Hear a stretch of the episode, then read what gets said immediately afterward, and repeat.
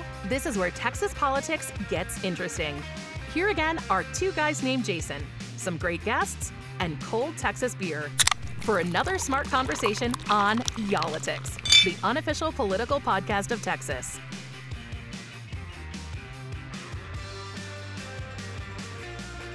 Hey there, welcome back to Y'all-itics. Uh, we're not in person this week, and Wheeler, you're joining us from the oddest place, man. You have all these ropes behind you. It's it's either an amusement ride or something else more sadistic, man. What's It- happening? Uh, well, it's it's funny. It's actually a combination of uh, amusement ride and, and sadism uh, because I'm at work. and they have you tied down, right? They have me tied down.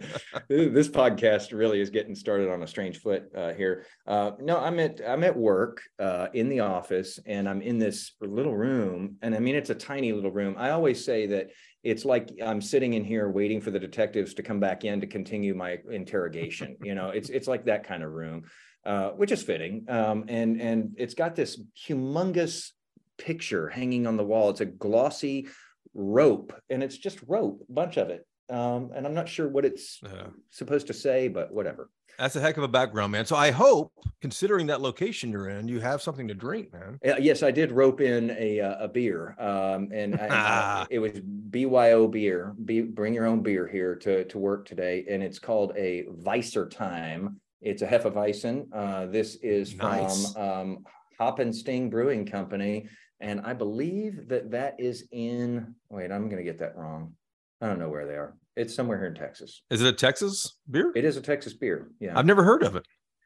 Um, I need to figure out where that's from. Why don't you tell us what you're drinking while I try to cheat and find that? Yeah, you need your uh, your old man glasses to look for that. No, I'm just looking for it. Like they've got a lot of writing on here. There it is. It's Grapevine, Grapevine, Texas. in- Oh, Grapevine. in, North Texas, uh, right in the middle of DFW. If you go straight up the middle, there, Yeah. right by the big airport, DFW. I'm having a Heart of Texas. It's a red beer, red ale from Four Corners. I'm a big Four Corners fan. That's where we shot one of our promos over there. Yeah, They have lo- local buzz is one of their popular beers. Uh, Yeah, I like good that one place. too. Yeah, that's it's good. Have you already cracked yours open? I have, and I've already had my first sip, and uh, I really like this. This is a nice, um, nice Hefeweizen here. It's one of those days, huh? Drinking Mhm. early. It is. Um, I should have brought a crazy straw to take this thing down uh, while I sit here in front of all this rope.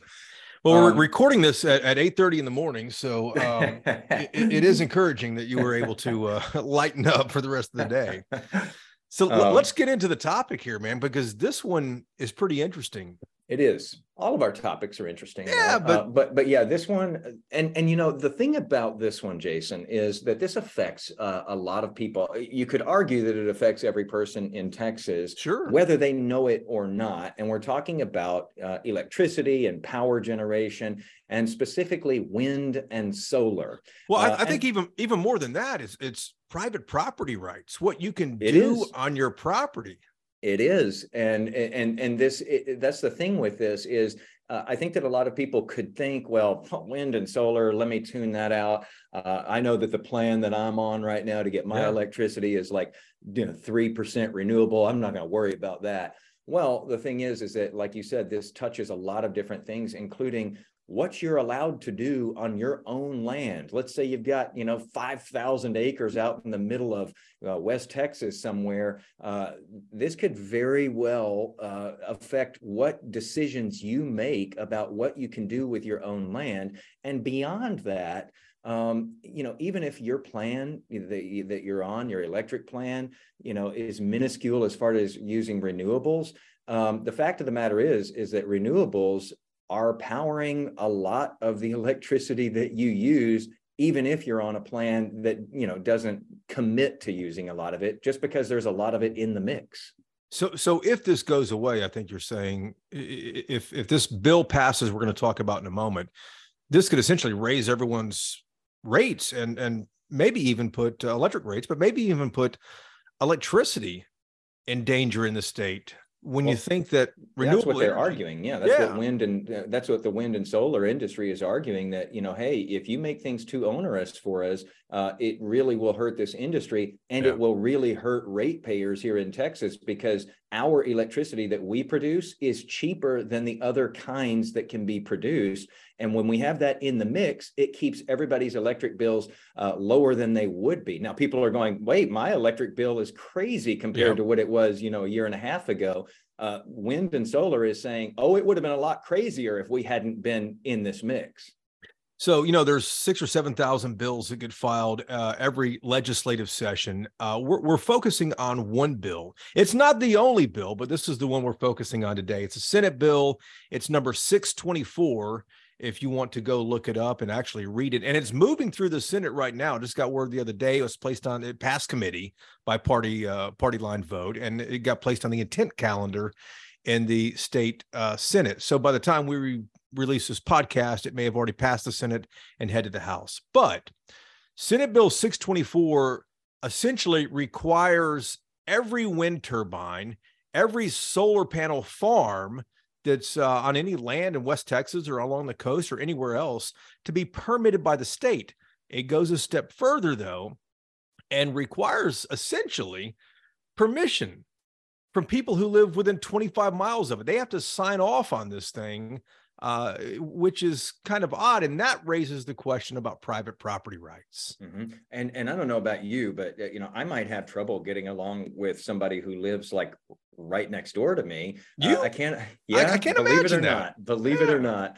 Uh, I can't imagine having to get them on board with things that I want to do, uh, as well as all of the Right. people within 25 miles. Like, hey, I'm going to do this in my backyard. Is everybody okay with that? You know. Yeah. So, so this is one of the big issues that's being talked about right now. But as you said, Jason, there is this whole slate of bills. This has really become a Republican priority to say, hey, you know, we're going to stop, you know, incentivizing to the degree that we have been wind and solar in this in this state because it doesn't need it anymore. Wind and solar is doing just fine. It's its own industry. They've, you know, been able to, you know, put up all these projects. They're making money. Uh, they don't need the incentives anymore. What we need to be doing is building more generation capa- capability with gas. We've got tons of natural gas here in Texas, and we need to build plants that run on natural gas so that we can provide enough electricity. That's what they're saying here. And Lieutenant Governor Dan Patrick made that one of his priorities. He he uh, passed a bill through the state senate recently uh, to incentivize more natural gas plants. Why natural gas? Why not coal? I mean, it's obvious coal is dirty. Natural gas, we have a lot of it right now in Texas. So the the idea is they need to have more, uh, you know, power plants. They can just flip on with a flip of a switch if it's a really hot day or a really cold day.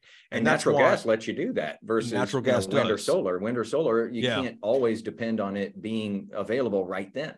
And you know what I didn't realize? Uh, I haven't bought land out in West Texas like you have for a ranch, but you know th- there are a lot of ranchers and a lot of farmers who have these big spaces of land in our state, and they rely on the extra money that they get from putting a wind turbine up on part of their land yeah. and that that's that's funding school districts in many Texas counties. That's funding roads in many Texas counties. And and now the state is stepping in and saying we want to have a say in in in where these go and if you can have these on your own property. Yeah, and that might be keeping a lot of that land in the farmer's hands as well. I mean, you know, if uh, if cotton doesn't do well in, in any given year or or whatever it is that's being grown, uh, they have some real troubles. Uh, this turbine that's sitting in the middle of their property is paying them year after year after year, and that's income that they can rely upon. So this this is a layered thing here. There's so many different pieces to this. Uh, but the interesting thing is, to me anyway, is that you see a lot of these Republican proposals that would, you know, according to the wind and solar industry, really weaken them. Um, and it would affect all of these landowners in these very Republican strongholds in, in these Republican strongholds, especially out in that West Texas area. Think Sweetwater and all around there. Uh, and so it's a it's an interesting dynamic politically as well. Yeah, and the person who is who wrote this one specific bill we've been talking about, Senate Bill 624, is a state senator named Lois Kolkhorst. She's a mm-hmm. Republican from Brenham, which is in between Austin and Houston. Where Bluebell uh, is made. Bluebell ice cream, man. I'm impressed. You you know a couple of things about. I know my uh, ice cream trivia. Uh, do you? Have you ever been to Bluebell, by the way? I have. Yeah, it's it's, it's nice. Um, that's where I, I, think I got this extra turkey neck that's underneath here. a lot of that country vanilla, my friend. But uh, Senator Lois Kolkhorst is from there. She represents uh, that part of the state, and she's proposing this for all of Texas. We reached out to her to ask her to come on and explain this bill. I, am really curious where it started. What what was the genesis of this idea on why all of a sudden, after 20, 25 years of so or so of these wind turbines all over the state, why want why does the state want to come in now to start permitting them? Uh, that that that's kind of odd. But the senator's office did not respond to our request for an interview, so we did reach out to Jeff Clark. He is the president of the Advanced Power Alliance. Now, they represent renewables, specifically wind, solar, battery, stuff like that, but they support all types of uh, of energy oil and gas, everything else as well. So we, we called him up to see what they think and to see what he thinks specifically about this one bill.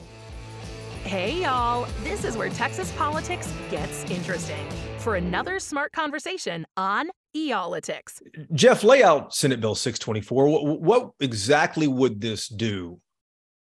Yeah, Senate Bill Senate Bill 624 is a is a really a bizarre piece of legislation. Um, when you read it, if you read the preamble, it, what it describes is that the public of Texas, that the the uh, land in Texas needs to be protected from the the threat of renewable energy, and it actually uses the police powers. So they they want to direct the police powers of the state of Texas to protect consumers and the environment from renewable energy. And it is a and, and remarkably when it comes to regulating power generation. It leaves out every other type of power plant, every other type of energy production, and focuses solely on wind and solar projects. Um, it's mainly about. I'm sorry to interrupt you there, Jeff, but it's, it's mainly about permitting. You were saying it, it's perm. It's permitting. It's fascinating. It, it is permitting on a going forward basis, but it's also permitting on a retrospective basis. So, in addition to now deciding for every landowner in the state whether they can or cannot use their farm or their ranch or their family, you know, hunting lease or hunting property, whatever they have, that they whether they can use that for to build a wind or solar project, uh, that choice will now be left up to the state. And interestingly, the bill has a lot of requirements in it, but the permit that the state would issue doesn't have any objective criteria where you as a a landowner or you as a, a project developer would know if I meet these requirements, then I can get a permit. The permit would be left up to bureaucrats in Austin who are not elected. And uh, but it would apply retroactively. So every wind or solar project that's operating in the state today, and remember, we get about 26% of our electricity in Texas from wind and solar projects. All of those projects would now have to go back and seek a permit from this from this group. And, Jeff, we, we know about zoning and cities, and that makes sense. But when you get out in West Texas and that wide open spaces out there, why would the state care about what you well, do with your know, land? I think the question is why would the state care? But if if they did care, why single out just renewable energy? And I I look at this bill. You know, people say, well, you know, this is a this is a solution in search of a problem. I don't even see it as that. This is so obviously this is a missile in search of a target, and the target is renewable energy. The target is Texas consumers. The target is private property rights.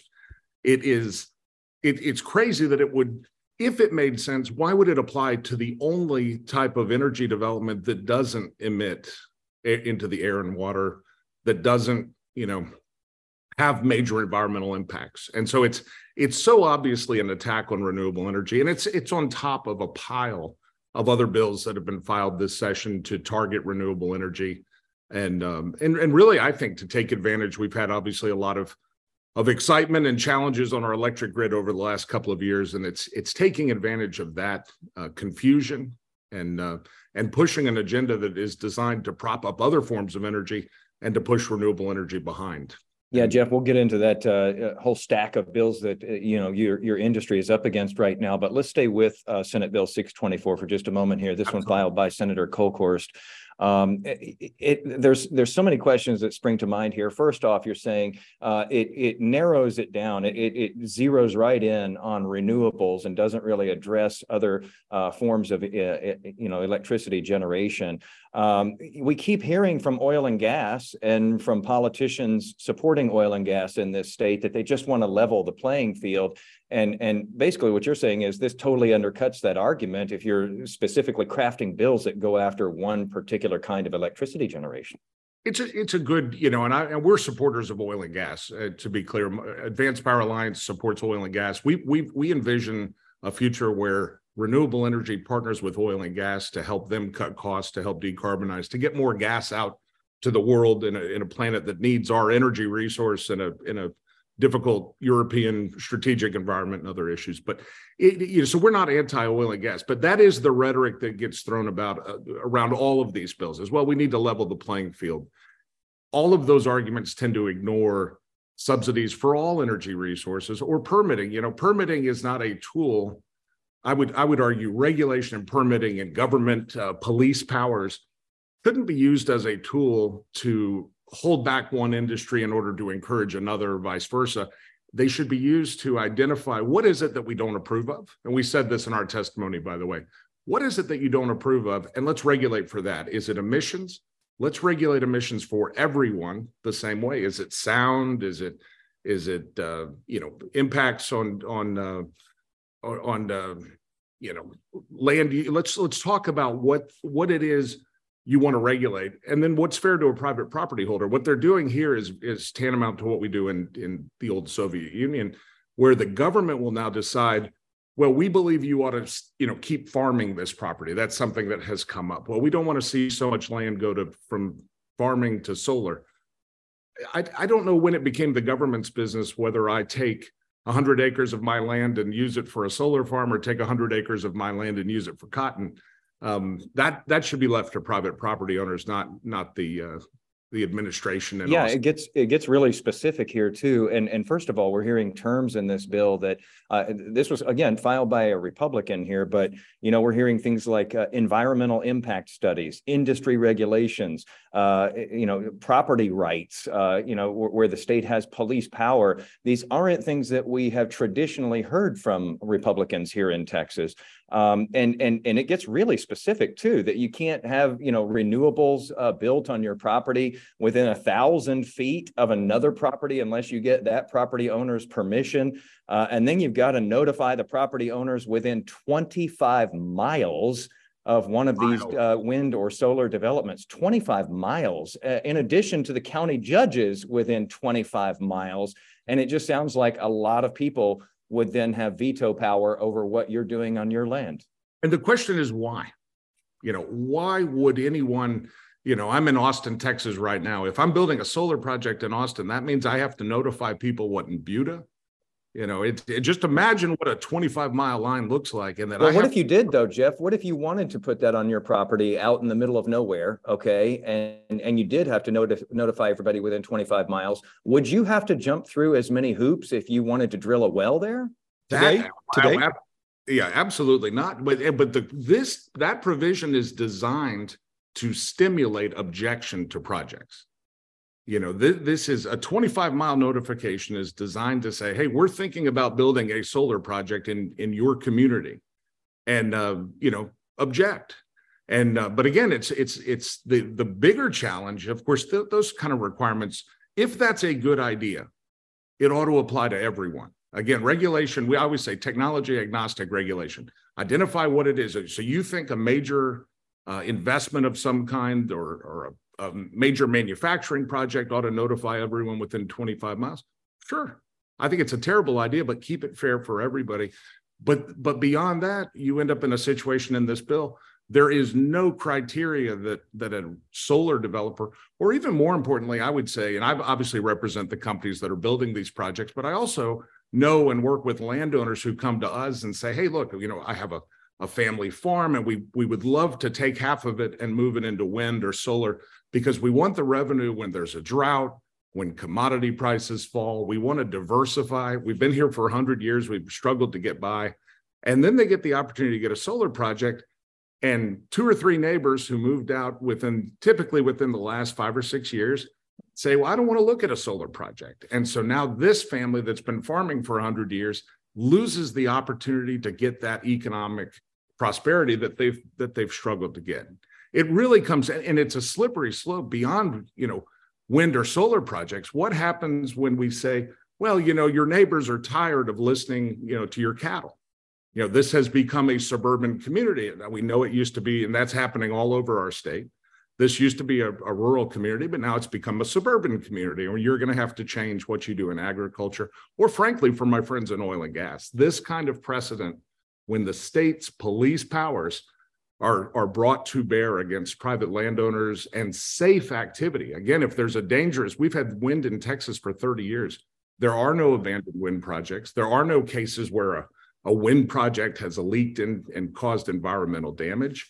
These are all, you know, these are all regulated by state and federal law already, but they, they're creating a, a bureaucracy to target one industry. It's it should be frightening, not just to people who care about renewable energy, it should frighten everyone who cares about industry and private property. Jeff, I'll say this: Wheeler does have a, a bunch of chickens in uh, a coop in his backyard. We're trying to figure out how to address those. Maybe 624 is the one to. I wish I them. did. Have you seen egg prices, man? It would be great. I'm sure there's a neighbor within 25 miles who would like to have right hand raised right here. Uh, hey, you said, and, and part of this bill is uh, would be retroactive. So let's say I, have had a, uh, a, turbine, a big windmill on my property out in, uh, you know, Northwest Texas for the past 25 years. Right. What does this mean then if this passes to me as a landowner who's who's making some extra money on the side from this turbine?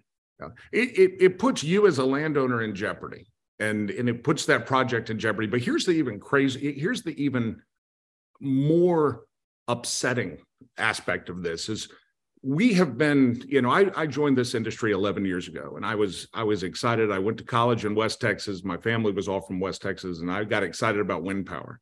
When i went to communities that for the first time ever they had a new school they had new you know tech building you know a, a, a, tech and science building in several places you know there there are communities all over the state that have been transformed by the money that came in from these wind typically but now more and more wind and solar projects, and which typically become the number one, number two taxpayers in their communities.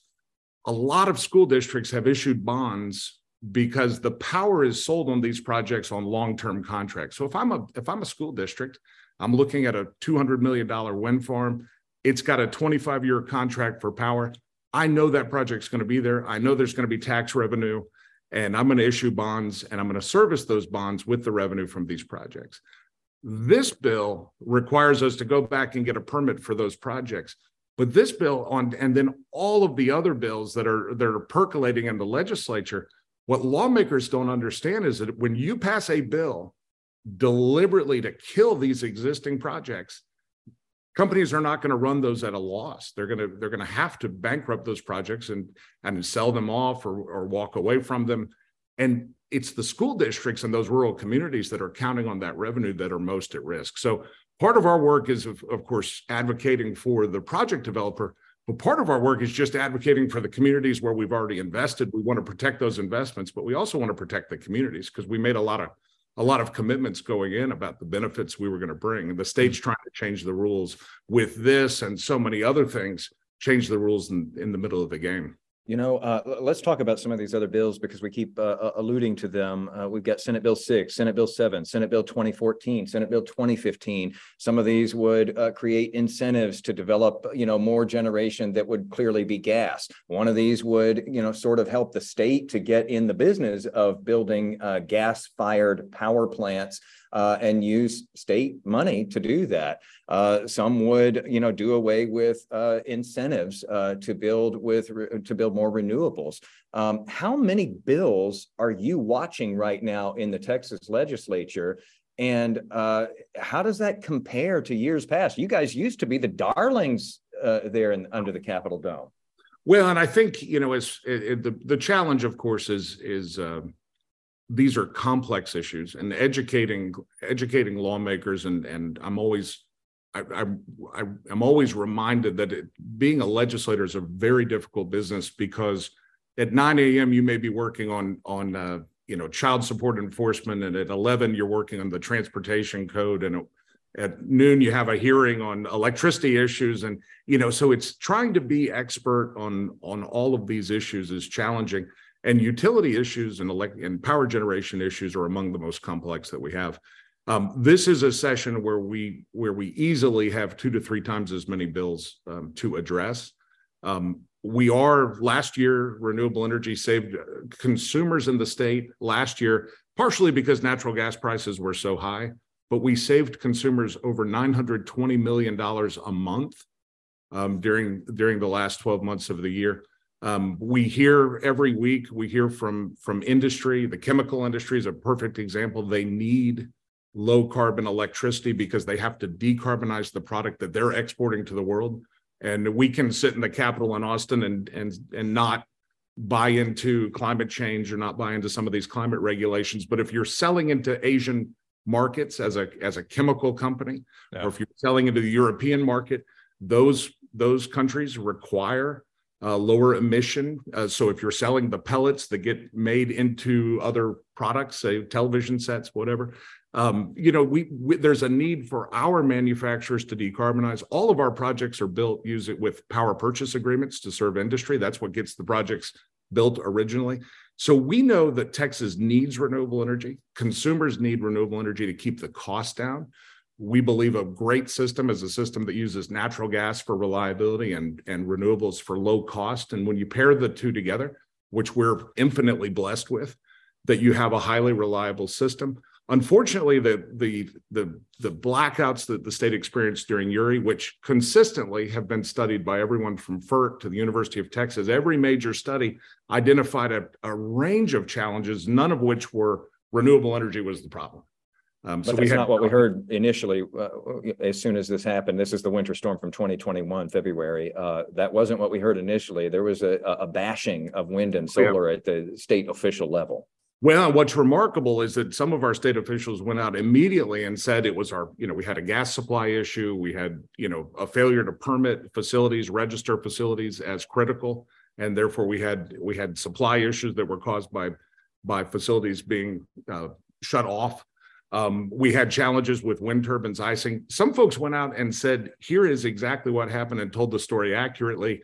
But as the news cycle progressed, you're absolutely right. It became within two days, it was time to appear on on the national news networks and take this opportunity to bash renewable energy. Well, renewable energy is one of the things that keeps Texas manufacturing strong.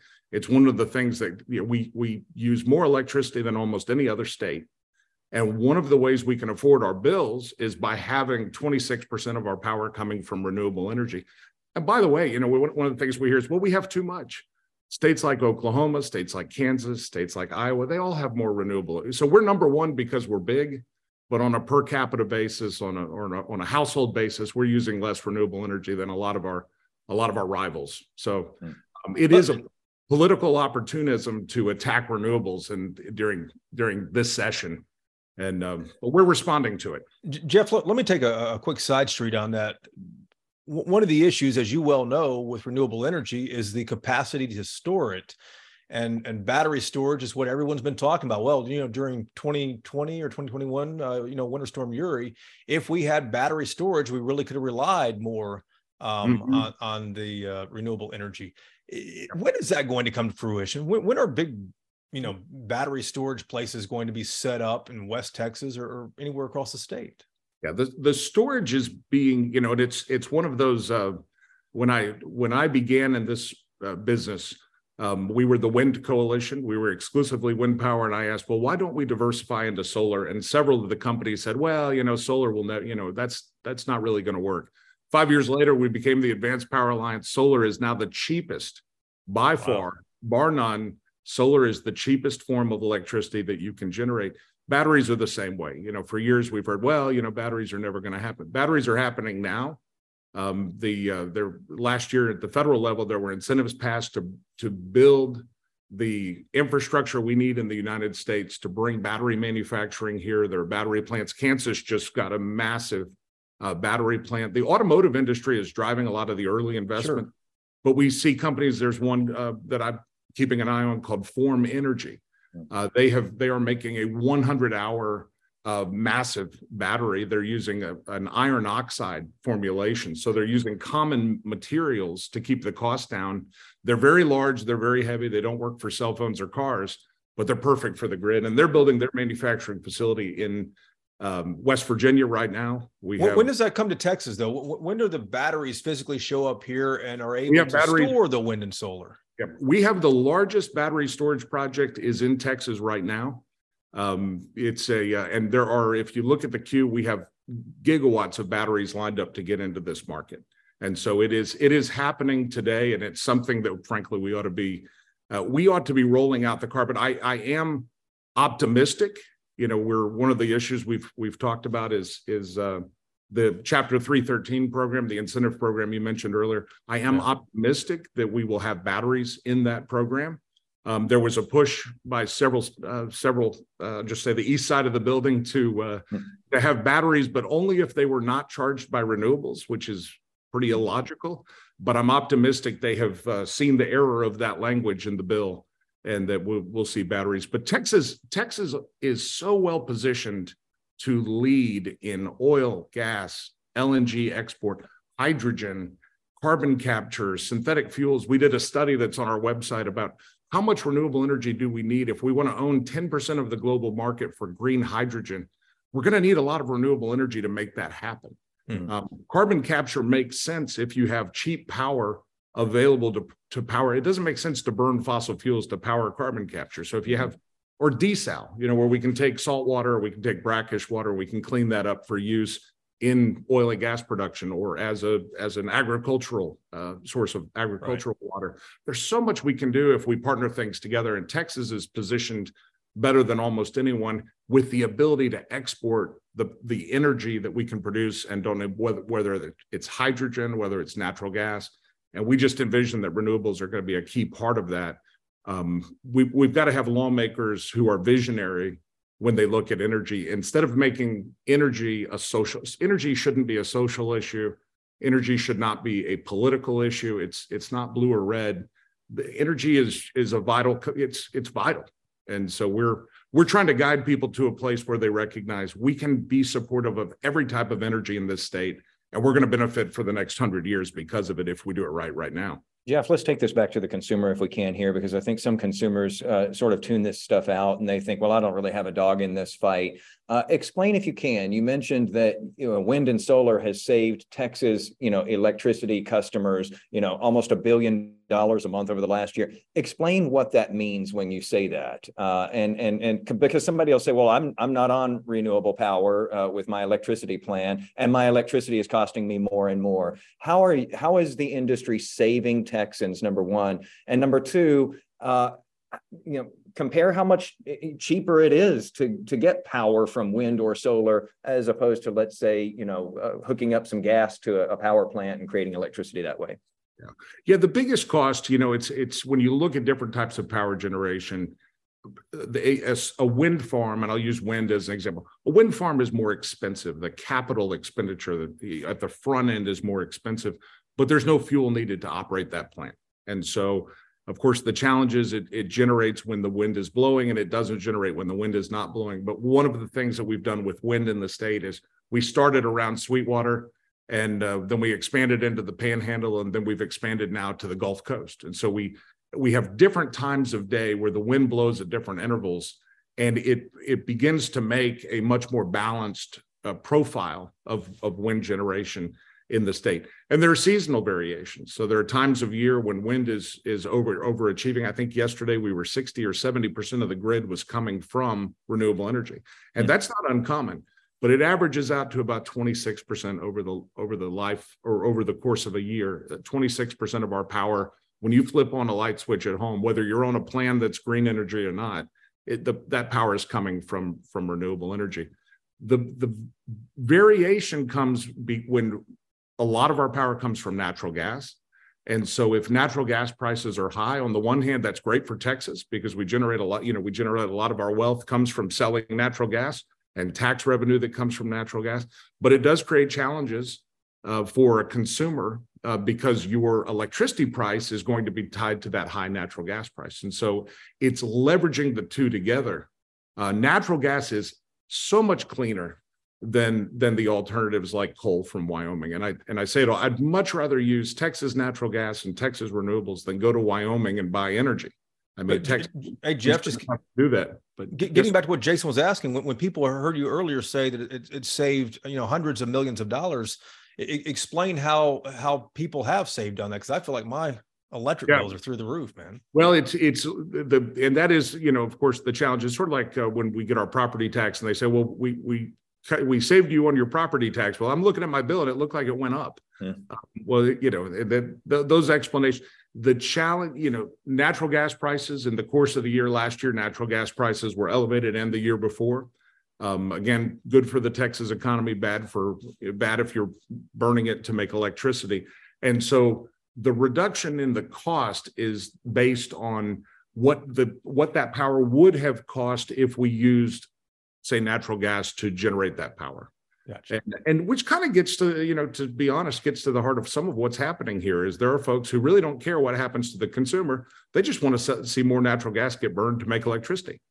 And um, and so that's where that's where the wisdom of lawmakers comes into play to say, okay, where do we strike the balance between natural gas, nuclear, renewables, and uh, and keeping a free market that keeps people investing and keeping costs down. But the but renewable energy, because once that plant is built, um, that because that plant once it's built, there's no cost for fuel. It's just a, some basic operations and maintenance costs.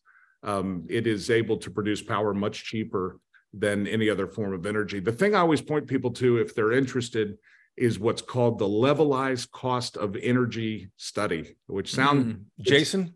This is listen up. Never heard of that one. Yeah, yeah this is a journal you probably know. Go ahead, Jeff. Go ahead. Well, what is this? Lazard, L A Z A R D, produces the levelized cost of energy study every year. It sounds much more boring than it is. It's actually pretty fascinating, and they look at everything from photovoltaics to, you know, combined cycle uh, turbines, nuclear, and what is the cheapest to build? What is the cheapest to operate? And in many cases what you find is that new solar is cheaper to operate than some of these older uh, maintaining and fueling some of the old power plants. Hmm. and, uh, and that's, that's got some folks scared. Again that's where some of these bills come from. Hey uh, uh, you said earlier in the conversation here that, that you guys are looking at two to three times the amount of bills that you normally would have in a legislature.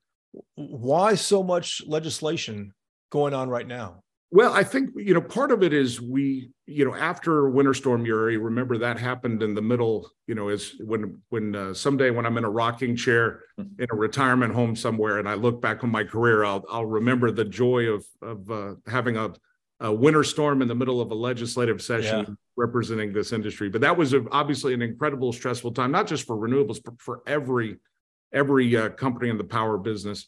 Um, we've had time since then. The legislature took action immediately on weatherization and some other issues um, to address that. Then we had the Public Utility Commission for a year and a half has been working on changes to our market to encourage more what they're calling dispatchable energy, um, which we don't necessarily have a problem with. With if if there is indeed a need for more power, when by, by dispatchable means power that you can flip a switch and it goes. Right.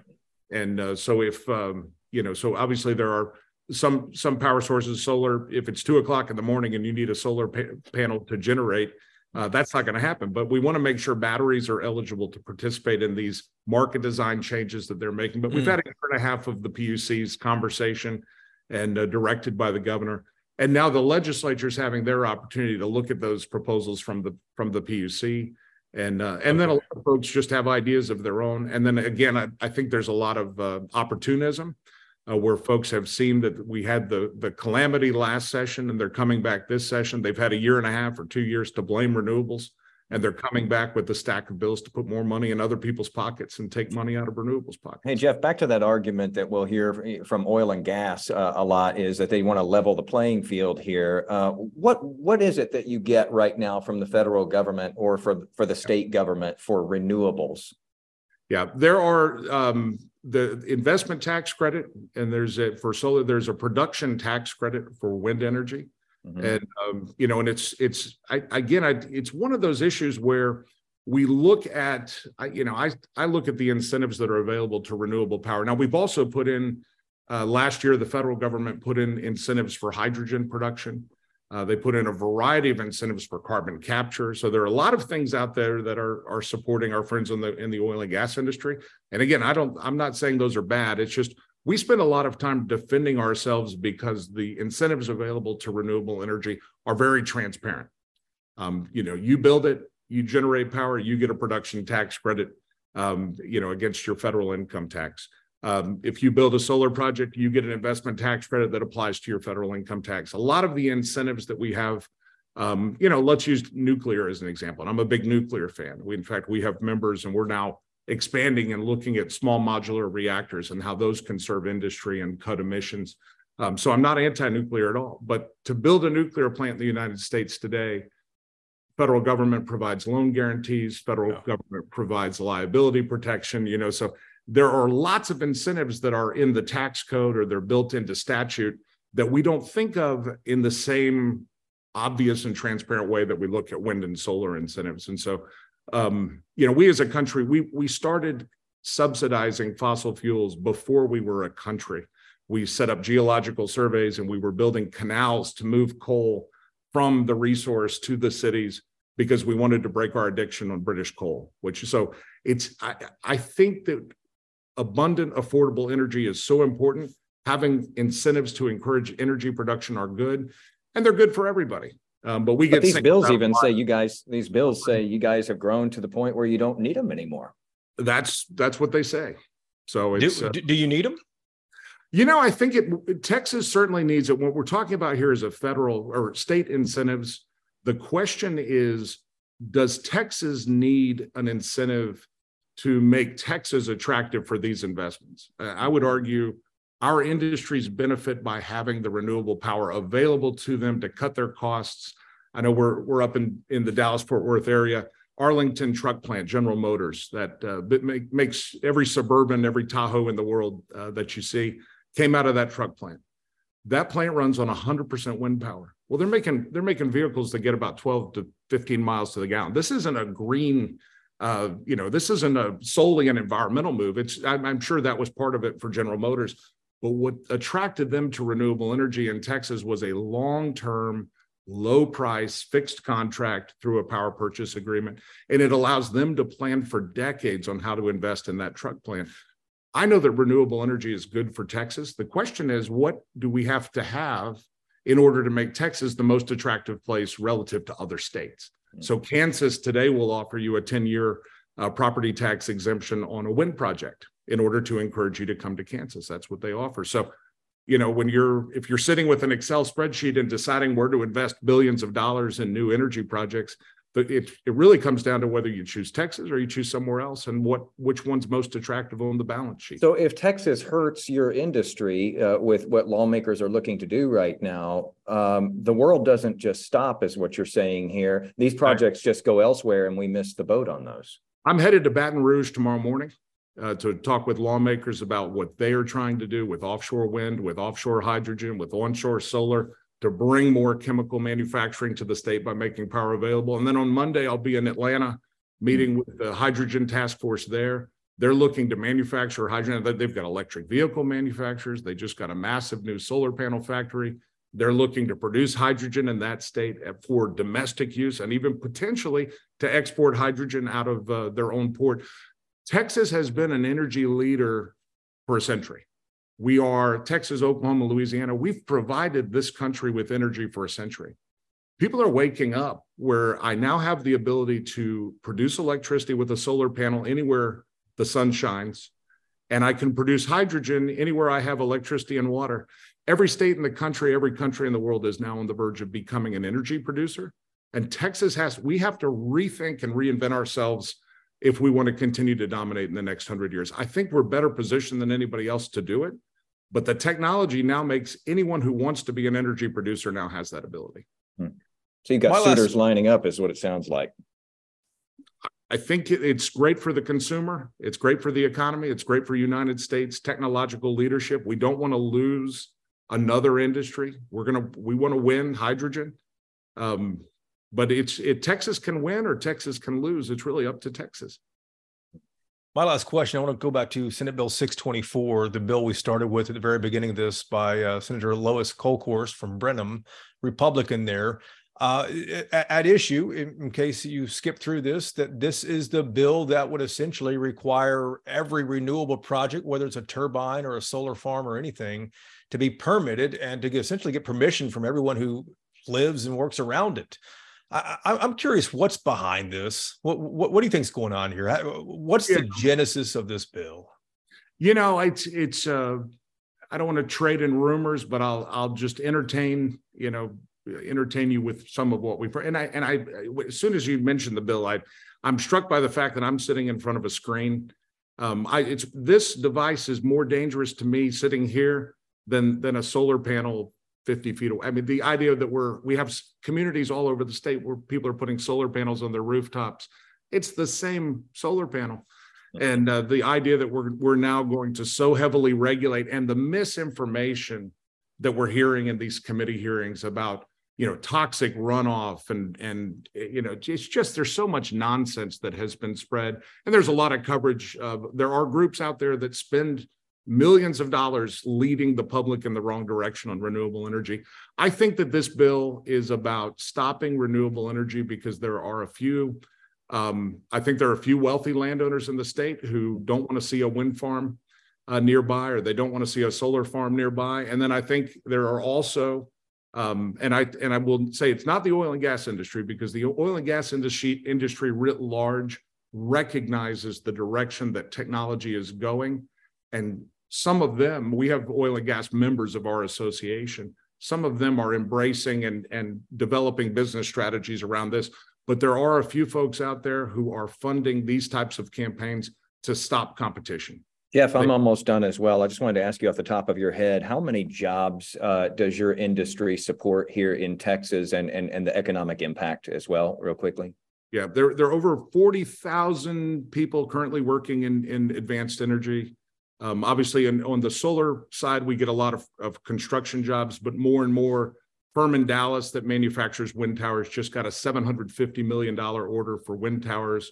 Um, so we're building, and this was what we promised a decade ago, build the industry and the manufacturing ecosystem will grow up around that. So And, and what do you, what would you say your economic impact is here? How big is the industry in Texas?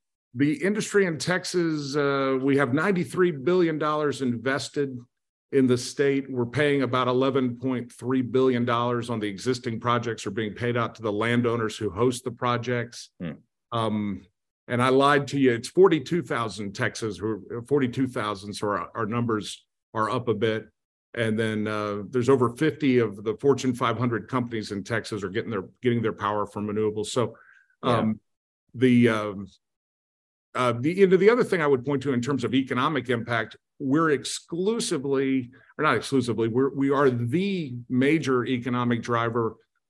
Other than agriculture, we're the major economic driver in rural Texas because Yeah. think about all that land that's exempt from taxation because of agriculture.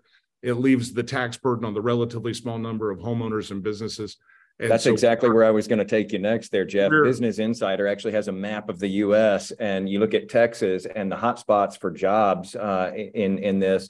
Uh, you don't see any of the big urban areas represented. You see that, you know, big swath of uh, rural West Texas out there. Uh, our friends over at the Sweetwater Economic Development Corporation, uh, they're in Nolan County, said that if they were to be ranked along with other countries in the world, just that county would be the 26th largest wind producing country uh, in the world. So you know, it, it is interesting the the politics of this. You you have Republicans pushing these bills, but that's Republican country out there where these landowners are getting paid and where these jobs are are, are paying people. I'll give you, I'll, I'll, I'll give, I, I don't want to run out of time with you, but the, I'll give you another thought. When you look at our elections and who elects our leaders, the the deciding factor tends to be our rural communities. You, you just look at how they vote, and um, you know, and I, you know, my people are Midland and Abilene. You know, I, I know how people vote out there. Where we're investing, we're investing in Republican communities that need investment. Two thirds of our projects go into counties that are considered low wealth per pupil counties.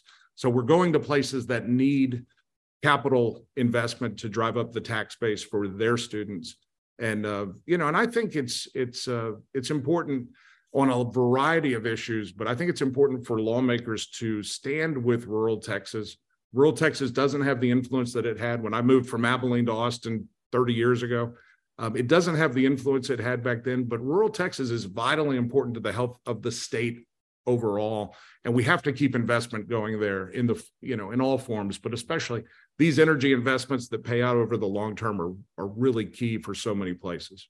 Jeff, I'm going to ask one last question just so I can watch Whitely's head explode on this Zoom call. Um, so the, the, waiting game here, I mean, we're getting, you know, the, the clock is ticking on the Texas legislature, just like it is on this podcast. Uh, and uh, I, am just curious, how much of this is a battle of attrition and just hoping that these bills will fall by the wayside when you're representing this industry? Well, it's it is a it is a challenge, especially when there's so many bad bills this year. Um, and I and I thank you both for for letting me spend a little time with you. If people will pick up the phone and call their lawmakers and say, "Hey, focus on things that matter. Quit messing with renewable energy," um, that would help a lot. You know, they're they need to hear from the public, but it is a waiting game. It's nothing. Um, nothing is safe until May 31st, and uh, it it's. Uh, it creates a lot of gray hair and and uh, anxiety, but we'll we'll we'll keep fighting, and I appreciate the chance to to share our story with you. Yeah, five weeks left in the legislature, and and SB six twenty four, the one we talked about, plus all the others Jason ran down the list on, are, are, certainly some we'll be watching to see whether they can make it across the finish line. Uh, Jeff, thanks so much for the insight. We appreciate that. Absolutely, thank you. Thank you. So again, Jeff Clark there with the Advanced Power Alliance, uh, and and you know, sort of laying out uh, what his industry is facing right now. And and Jason, it's a lot like you know, basically they're just you know playing goalie at this point, trying to keep as many pucks out of the net as possible. Yeah. Uh, in this uh, legislative session and seeing if maybe they can wait out, you know, maybe a battle of attrition here, if they can wait out uh, some of these bills and, and have them sort of die on the vine. We'll see. Uh, but there is a concerted effort uh, to push some of these bills through and make some changes as to how this state views wind and solar and the subsidies uh, that go to them. You know, Governor Abbott has said, you know, hey, they get federal, you know, uh, right. they're already getting federal money. You know, do they necessarily need something here at the state level as well? Any further encouragement? Did you hear what Jeff said? This session, it wraps up in about five weeks or so. Mm-hmm. This session has two to three times more bills than normal yeah. targeting uh, renewable energy. To think of how serious he's taking this, and apparently some landowners who are part of his organization, um, the, the line about the Soviet Union that mm-hmm. if this passes, this will be turn Texas into the Soviet Union, where you don't get to decide what happens to your property. The state gets to decide what happens to your property. I thought that was interesting. And it's always worth reiterating 26%, about a quarter of, of all the electricity we use in Texas is generated by wind and solar. Wind and solar has a lot of work they need to do. They need to figure out, you know, battery technology has to improve. They have to figure out how to actually store some of that for the cloudy days or for the days it's not windy. That is coming. Uh, and and and so are the attacks, it seems, hmm. on renewable energy because so many people, so many jobs, so much investment is still tied up in oil and gas in our state. Well, I thought it was stunning when you speak about industry too, what he was saying about how this helps a lot of big industry here in Texas, which we've got a ton of. This helps them to sort of quote unquote clean their product. Like you know if they're energy intensive and they're trying to sell to markets that have specific benchmarks saying hey you got to be you know cleaner than this if they're using clean energy that helps them to sort of clean up all of the the energy that they're using or all the carbon that they may be producing And so this affects big business here in Texas as well. As we said at the outset, uh, multi-layered. This is multi-layered. Uh, we should mention that we reached out to the Texas Oil and Gas Association uh, to see if they wanted to talk about this uh, as well. Uh, Todd Staples, uh, the former land commissioner here in Texas, um, you know, declined on on this occasion. he he heads up that organization now. Said it's just too busy of a time right now to talk, or, or you know, maybe it is that they just you know really didn't want to necessarily get down into this one. Uh, it is interesting that they did decline to talk about this and and and not necessarily uh, you know perhaps take any kind of a position on this. Also interesting that the Advanced Power Alliance says, "Hey, we're not anti-gas or anti-oil. We sure. we all need to work. To, we need all of these sources here in Texas." Uh, as you know, February of 2021 showed us, uh, we need as many ways of producing electricity and as much of it as we can get uh, here in Texas. That's mm-hmm. basically what they're saying. One of my biggest takeaways that, that you know everything's political these days. There's there's always culture wars going on about every single thing in the world. But one of the biggest takeaways from Jeff Clark, as you just mentioned, uh, that he does support oil and gas along with renewables. And and anyone you talk to even even republicans who support this will say privately yes we need all types of of energy in our state. And we lead right now in all types. But here's my takeaway. Energy should not be red or blue. Hmm. at the end of the day we all need it it's like the air we breathe. We've got to have electricity to charge our phones, to keep the lights on at our house, to keep the AC and the heat running as well. And it's it's crazy it has become political, but it has obviously because money is involved.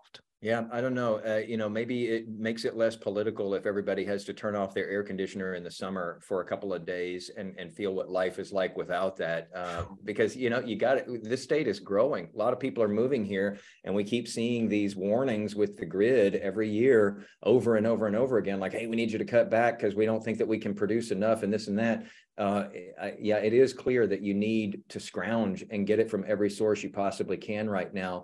Uh, but you know, at least um, you know, wind and solar say it, it. It looks right now like the state is trying to pick winners and create losers. Um, and, and they say that now is just not the time for that. And that, you know, Texans need to be involved in this. I thought it was interesting that he closed on that note, basically saying, hey, you know, we're being vigilant in the legislature. We're doing as much as we can to swat these things down. But it would help if we had people just picking up a phone and calling their senator or calling their representative at the state level and saying, hey, I, you know, leave this alone. Let's let's let it be. Senate Bill 624 is the main one Jeff was talking about. He did acknowledge, as you said in there, Jason, there, there are many, many others they're trying to fend off and, and keep out of the goal as well. And we have five weeks left in the legislature. It seems it, it sounds like Senate Bill 624 is going to be headed to the House for consideration there. And if it passes there, obviously it goes to the governor's desk for a signature or for a veto. I can't imagine Governor Abbott might veto this.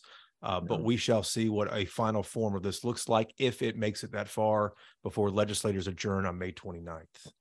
Hey, everybody. Uh, thanks for listening uh, to us once again. And, um, you know, share this podcast with someone you know, um, because it's it, it's great to get people, you know, up to speed on all the different issues that are going on here in Texas. And leave us a comment, uh, subscribe here to the podcast and let us know what you think about, you know, the subjects, the guests, uh, the things that, that Whitely has said, uh, beer choices, whatever you like. The things Whitely has said. What are you talking about? Uh, did I say that? You're, you're, talking about you can't get along with your neighbors within 25 miles, much less like right next door. You're you're tied up down there in that room, man. Yeah, now I'm locked in an interrogation room. Things are not going well for me, man. But at least it, I have my Hefeweizen here. At least you have a beer, my friend. Cheers to you. Cheers. Okay, y'all. The conversation doesn't stop here. Find us on Twitter and Instagram. We're at Y'all-itics.